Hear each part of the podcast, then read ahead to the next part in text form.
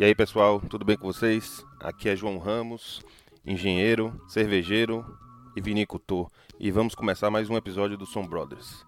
Hoje eu tenho ao meu lado. Eu, Vitor Ramos, o brother advogado e viajante. Então, antes de iniciarmos nosso tema de hoje, aqueles recadinhos. Segue assinando nosso podcast, se curtiu, deixa cinco estrelinhas, um comentário, divulgue para seus amigos. Vamos aumentar o número de ouvintes da Podosfera. Agora enche a sua taça e venha com a gente. Hoje o tema é degustação visual. O que seria degustação visual? A gente vai falar disso hoje, como é que a gente pode identificar as características de um vinho só de olhar para ele, né? O que é que ele transmite para a gente pela cor, pela forma que, que ele se comporta dentro da taça e tudo mais. Quer começar, João, destacando alguns pontos aí? Vamos começar, acho que pela cor mesmo, né? E diferenças de cor, tipos de cor, é, classificações de diferentes cursos, etc. Então, Vitor, é importante, né, a gente salientar que todas essas cores, todas essas nomenclaturas que a gente vai utilizar, escolas diferentes no, no mundo, né, é, podem diferenciar, né? Por exemplo, há escolas que chamam um vinho branco bem clarinho, de cor palha, outras já chamam de limão, mas que no fundo, no fundo você escolhe a cor que você quer é, utilizar e o que importa, na verdade, é a consequência dessa cor. O que, é que o vinho pode trazer por trás dessa cor clarinha, mais intensa ou até envelhecida. É, e são padronizadas, né? As escolas padronizam as cores para você ter uma ficha técnica, digamos assim, igual para análise de todos os vinhos que aquela escola for avaliar. Então, não dá para você avaliar um branco hoje, se você é de uma determinada linha, né, digamos assim não dá para você avaliar um vinho hoje com a cor limão e o mesmo vinho, quer dizer, um outro vinho de mesma cor no dia seguinte você classificar como palha. palha. Então, se você quer classificar uma série de vinhos na, da sua forma, na, da, da escola Vitor Ramos, da escola João Carlos, você vai ter que definir os parâmetros e seguir aquele para todos. Então, é por isso que a gente tem essas é, diferenças. É uma padronização. Mas então, a gente vai ter sempre, né, na degustação visual, Primeiro de tudo que você vê, realmente, é a cor. Né? Então, a gente tem cores é, de vinhos brancos, rosé, tintos e espumantes, né? São os vinhos basicamente que a gente faz é, as avaliações e degustações. Então, no vinho branco, a gente pode chamar ele de um vinho de cor palha ou limão, como a gente já falou. É, dourado, se tiver uma intensidade maior, a gente tem alguns vinhos brancos dourados. E com intensidade mais forte a gente pode chamar é, os vinhos amba, granada, quando já está bem envelhecido. É uma curiosidade, Vitor, de, de cor que a gente fala né, em vinho, é que os vinhos tintos e os vinhos brancos, e até os rosés também, eles na evolução deles mudam de cor, né? como a gente já falou em outros episódios, que o vinho é uma bebida viva, e em geral, eles tendem a se encontrar na cor. Né? Então, Caminham branco... pro mesmo final, que é a morte, né? Isso, exatamente. Quando o vinho branco está se aproximando da morte, ele vai estar tá nessa coloração mais granada, amba. E o vinho tinto também, apesar dele estar tá com aquele vigor de um rubi escuro, por exemplo, no início, ele vai acabar no, no amba, no granada também. Exatamente. É bem interessante isso, porque exatamente o que a gente falou antes, ele sai da vida, que vai, ter, vai ser transmitida com o brilho das cores, para uma morte igual para todos os tipos de vinho, né? Então vamos falar, já que a gente falou de cor, de intensidade, de vida, morte, é, vamos lá. Quando a cor do vinho é tinto, por exemplo, vamos começar pelo tinto, que eu acho que é o mais bebido aí pelos ouvintes. Quando a cor ela é, ela é intensa, ela é bem forte, né? a gente pode chamar, por exemplo, é, de púrpura. Vai me lembrar um Malbec que tem aquela cor bem intensa em geral, né? Tem a cor bem intensa, púrpura, que você não consegue ver através do vinho na taça, mesmo com o fundo branco. Que, que você vendo um vinho desse, João, o que é que você ia pensar que. O que é que você esperaria dele na boca? Então, a gente esperaria um vinho com essa sua descrição, um vinho com bastante fruta, né? É, até pelo fato de estar tá tão intenso que você não, não consegue, ele não está translúcido na taça, né? É, isso é um, um, um ponto, Vitor, que a taça é também muito importante nessa parte da degustação, porque ela precisa estar muito limpa e, e, e transparente, translúcida, para que você consiga ver realmente a cor e a intensidade do, do, do vinho. Mas a sua descrição, para mim, descreve um vinho que iria ter bastante fruta. Ia ser um vinho talvez encorpado e com bastante fruta. É. Vamos, vamos voltar um pouquinho aqui para fazer as classificações. Então ele tem, ele pode ser límpido ou ter resíduos, digamos assim, né? É, borras, essa, borras, não filtrados, não filtrado, é, ter, ter sedimentos, sedimentos. essa palavra que eu estava procurando. E você vai avaliar isso, avaliar isso até de certa forma fácil. Você pega a taça, coloca contra um papel branco, como a gente falou no episódio, em episódio anterior.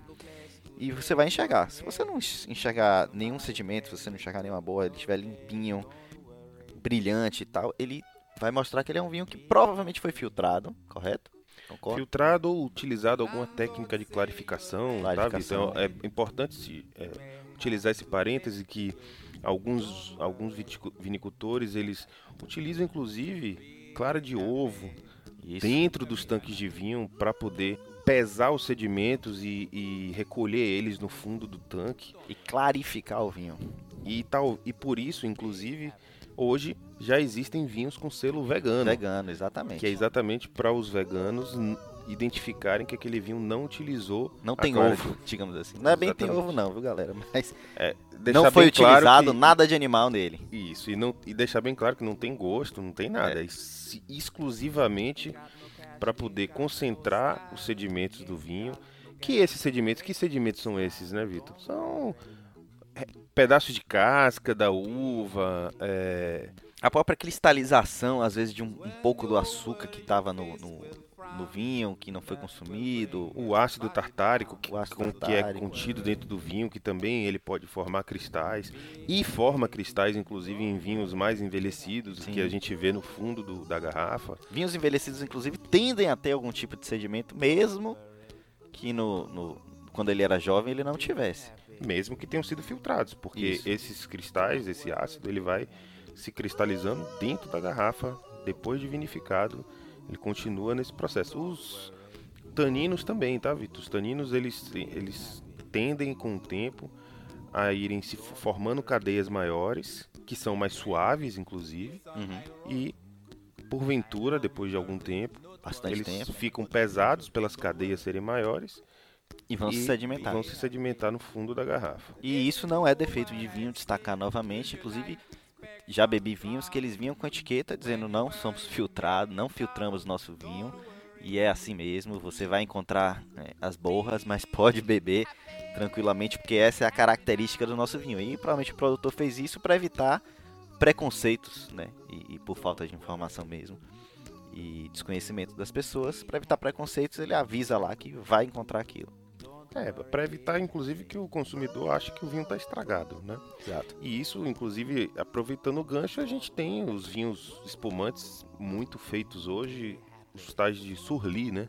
Uhum. Que são vinhos onde a borra não é retirada. Quer dizer, corrigindo, alguns surlis, ele, o surli é um espumante que, em geral, passou muito tempo em contato com as leveduras, né? Alguns fabricantes eles, depois desse contato, filtram para que seja um espumante límpido e outros preferem deixar as borras no vinho e vender para mostrar que, inclusive, evolui em garrafa na sua própria adega. Você pode comprar um vinho desse que contém as leveduras ainda e deixar na sua adega e ele vai continuar evoluindo em contato sempre com as leveduras. Correto. Então, dessa análise básica aí da intensidade da cor e, e da limpidez, na verdade, nesse ato agora da limpidez, a gente já viu que a gente pode perceber se o vinho ele é novo, ele é mais envelhecido, se ele tem características de ter sido filtrado ou não. Então a gente já conseguiu ver alguma coisa do vinho, João, sem beber nada, só de olhar é, inclusive a, se ele é límpido corpo, ou não. Inclusive o corpo, a quantidade inclusive de fruta. Né? Então, voltando às nomenclaturas, né? a gente falou do vinho branco, que pode ser classificado como palha em geral, palha ou limão, dourado, amba ou granada. A gente tem o rosé, que é chamado de, é, em geral, de rosa ou salmão.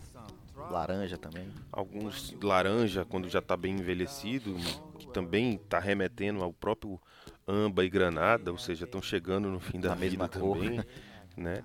O tinto em geral é utilizado como nomenclatura rubi, violeta, púrpura, Granada também no final, como a gente já falou. Tem algumas que usam um aloirado, que quando ele já tem uma, uma característica mais amarelada, mais laranja até, né? Como do, você falou do rosé. E os espumantes utilizam essa mesma nomenclatura, mas em geral a gente também especifica as borbulhas que estão se vendo lá, né? O perlage que, que, que você consegue ver na taça, é, um perlage fino, um perlage mais grosso, né? Que seria basicamente o tamanho da bolha que é formada. E isso é uma descrição também muito utilizada no, nos espumantes em termos de degustação visual. Certo. Então a gente viu pela limpidez ou não do vinho algumas características, pela intensidade de cor do vinho. Né? Então voltando um pouco, se ele está intenso, se ele não, você não consegue ver através do vinho quando você está olhando para ele, ele tende a ser mais, mais encorpado, ter mais fruta, ser mais pesado. E se você vê ele bem clarinho, você consegue ver através do vinho. Você, vê, você botou na frente de uma folha de papel, você vê a folha de papel. Ele tende a ter menos corpo e tudo mais. A gente já percebeu isso, e mas tem outras, outras coisas que a gente pode observar também no vinho. Tem uma que é bem contestada, assim, ela é bem polêmica, digamos assim, que são as lágrimas do vinho. Então, as lágrimas do vinho realmente são bem controversas, mas basicamente isso é, se dá em você molhar com o próprio vinho as laterais da sua taça, né, movimentando o vinho nas laterais e depois observar é, que o líquido ele vai escorrendo na taça.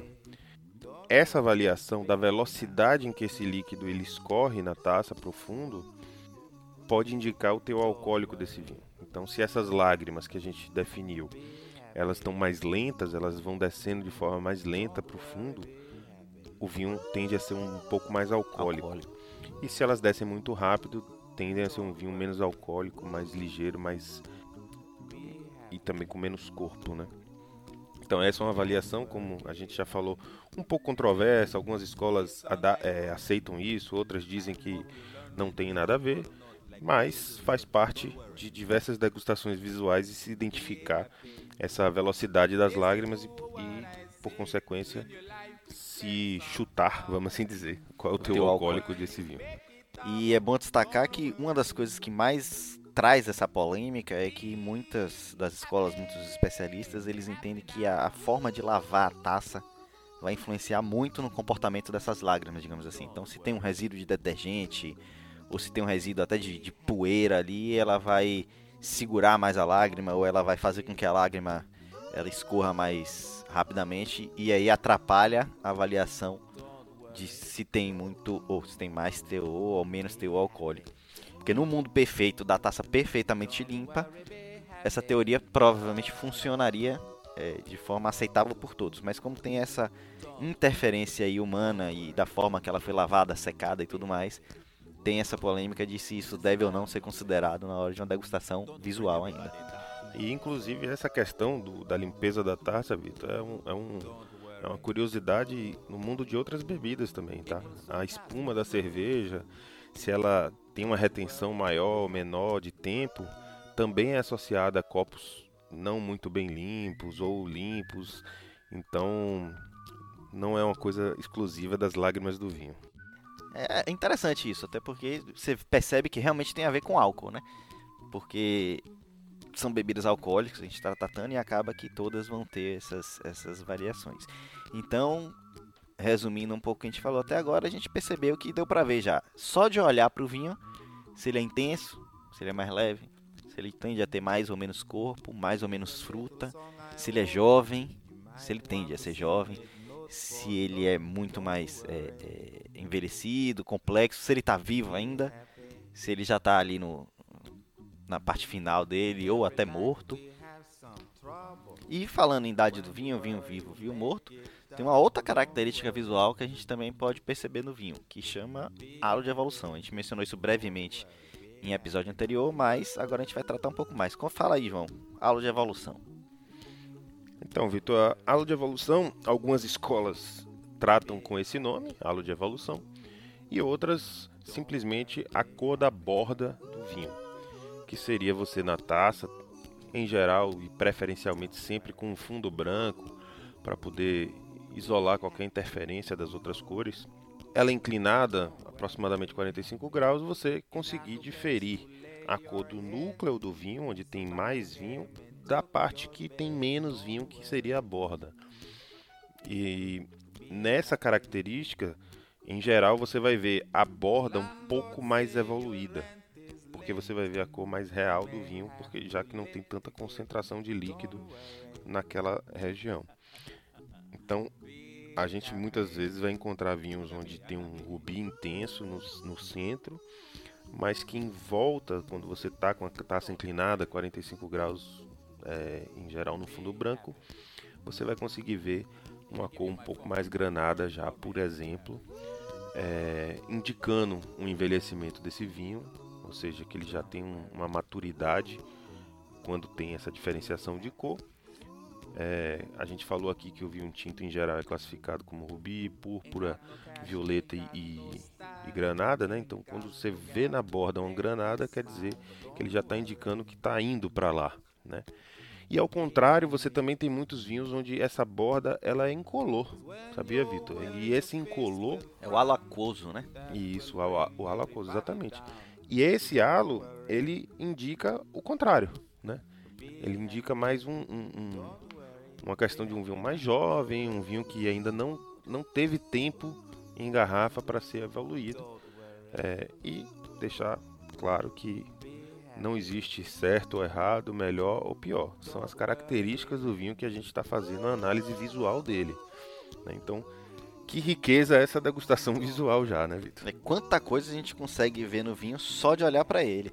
Então, considerando aqui um, uma brincadeira, considerando que você, ouvinte aí, é uma pessoa bem seletiva em relação aos vinhos que você vai beber, se você está na casa de alguém e alguém te serve o vinho, você pode pegar a taça de alguém fazer toda essa análise que a gente fez aqui e falar: ah, esse vinho está muito envelhecido, é muito encorpado, eu gosto de vinhos jovens e leves.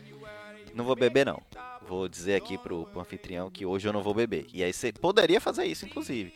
Em geral, se você fizer uma, um, uma análise aprofundada, se você tiver vinhos, tipos de vinho preferidos muito bem definidos, em geral você acertaria bastante. Você concorda, João? Você conseguiria acertar que realmente aqui, se você gosta de vinhos mais leves e aquilo está parecendo muito encorpado, a tendência é que você acerte.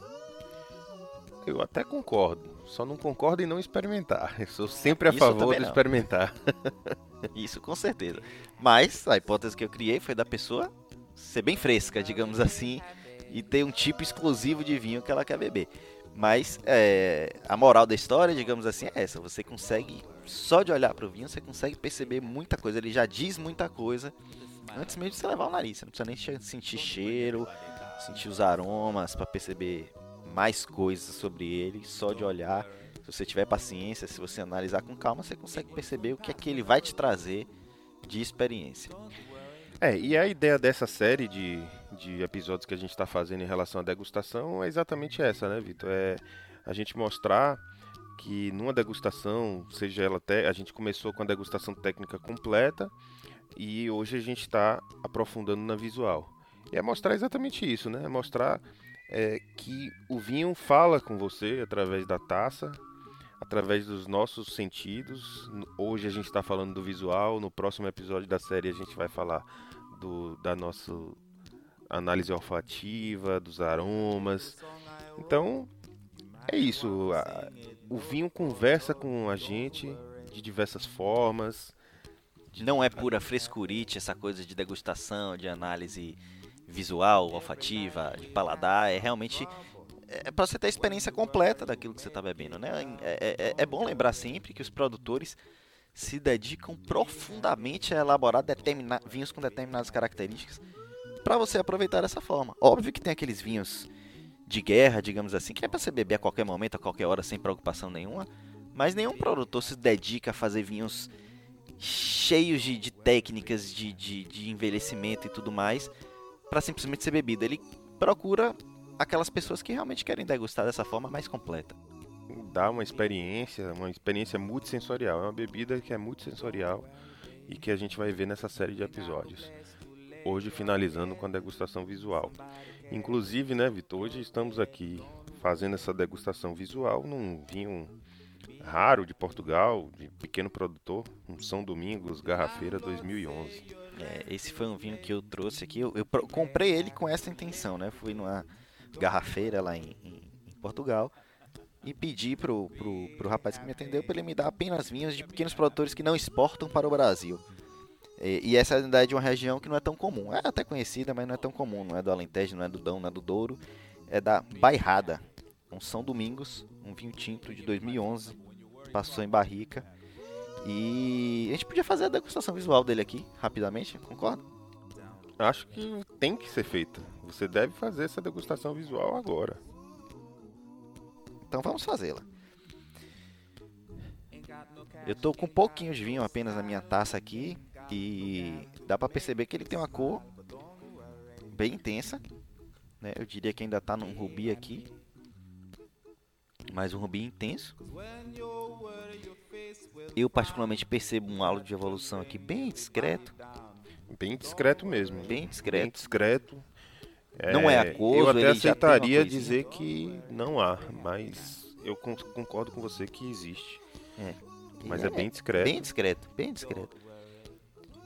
Bastante e o que é que isso indica, Vitor? Isso indica que é um vinho que ainda vai viver bastante tempo, né? Se ele ainda nem apresentou visualmente uma nota de, de envelhecimento na cor, notável, né, apesar né, de ser um vinho de 9 anos, ele ainda tem uma boa vida pela frente. Ele tem. E a gente aqui, né, que já bebeu, a gente pode dizer que na boca ele confirma isso tudo, com acidez bem presente, taninos e tudo mais. Ele é um vinho que dá para guardar aí. Daria, né? Porque agora já foi. Mas é, dava para guardar tem, bastante Tem metade tempo. no decanter ali ainda. É, a gente está fazendo essa experiência também para deixar no decanter ali e ver como é que ele vai se comportar nesse tempo que a gente está gravando. Então é isso, ele transmite uma cor bem intensa e ele é um vinho bem intenso. Sim. É um vinho... Ele realmente confirma tudo. Se a gente for pensar nas lágrimas, vamos ver aqui, Vitor, as lágrimas. Olha, eu tô vendo aqui as lágrimas bem lentas, viu? É o que indica um teu alcoólico alto. Vamos ver aqui qual é o teu alcoólico dele. Aí, 14,5%. Ou seja, aqui também no Brasil se confirma a teoria das lágrimas nesse vinho, pelo menos Sim. se confirma. E aqui no Brasil ele seria vinho tinto nobre, né? Que a gente falou em episódios é, anteriores. nos episódios anteriores, inclusive na errata, né? A gente é. teve que corrigir. corrigir. Hoje aqui no Brasil esse vinho seria considerado um vinho nobre que foi uma subdivisão do vinho tinto, né, lembrando, que para diferenciar dos vinhos licorosos, que é o que vigorava para esse tipo de teu alcoólico aqui no Brasil anteriormente. Então, então, é isso, a degustação final visual dele é de uma cor rubi intensa, os halos de evolução praticamente imperceptíveis, lágrimas lentas, indicando um teu alcoólico alto. Não dá para ver através dele, assim, pelo menos eu não conseguia. Isso, bem... não dá para ver, rubi intenso, por é. isso, né? Intenso, a intensidade bem forte. Sem, sem sobrenadantes, né? Sem os, os, os, os resíduos. Sem resíduos límpido, é importante. A gente tinha passado sem falar do, da limpidez do vinho, mas ele está bem límpido. Que indica é que isso. filtrado. É, visualmente, um excelente vinho e a gente que já experimentou... Pode confirmar. Pode confirmar. Mais alguma coisa, João? Não, acho que é isso aí. Vamos para a próxima taça. Até logo, pessoal. Até logo, pessoal, e até a próxima taça. Hoje é o som de Don't Worry Be Happy de Bob McFerrin. In every life we have some trouble. But when you worry, you make it double. Don't worry. Be happy. Don't worry, be happy now.